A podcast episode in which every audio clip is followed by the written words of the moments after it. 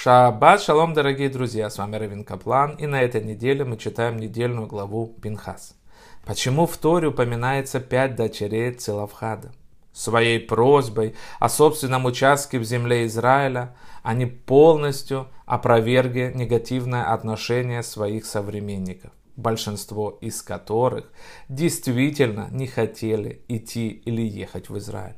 Но пять дочерей были храбрыми и решительными. Они верили в страну Израиля, как в будущее еврейского народа.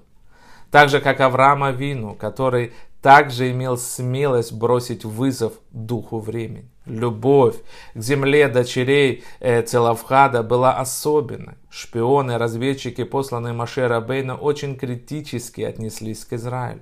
И поскольку пять дочерей беспокоились о собственном наследстве, Маше также начал думать о своем духовном наследии. Кто последует за ним?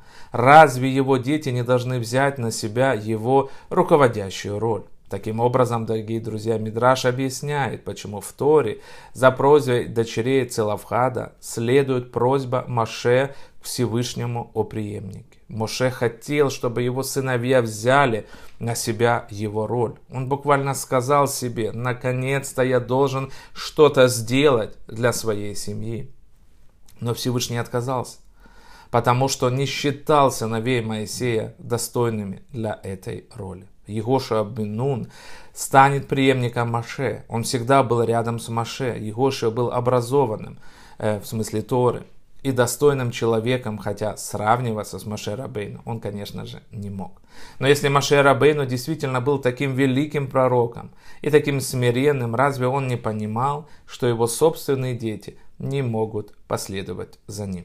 Конечно, Маше хорошо понимал, что его сыновья Гершом и Лезер никогда, к сожалению, не смогут стать лидерами народа Израиля. Он знал, что Всевышний скажет «нет». Тем не менее, он хотел спросить, если бы он этого не сделал, мы бы не узнали чего-то важного из Тора. Суть состоит в том, что Маше Рабейну хотел услышать решительное «нет» от Всевышнего. Маше хотел раз и навсегда разъяснить, что руководство Торы не может быть передано по наследству. Это должно быть реализовано само по себе. Это надо заслужить. Если это не сработает, то оно будет передано другому человеку.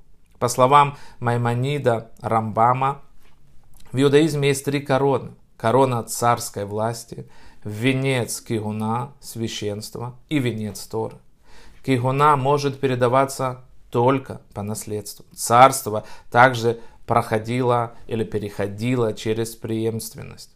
Но венец Торы нужно заслужить терпением, работой, учебой, благочестием и настойчивостью.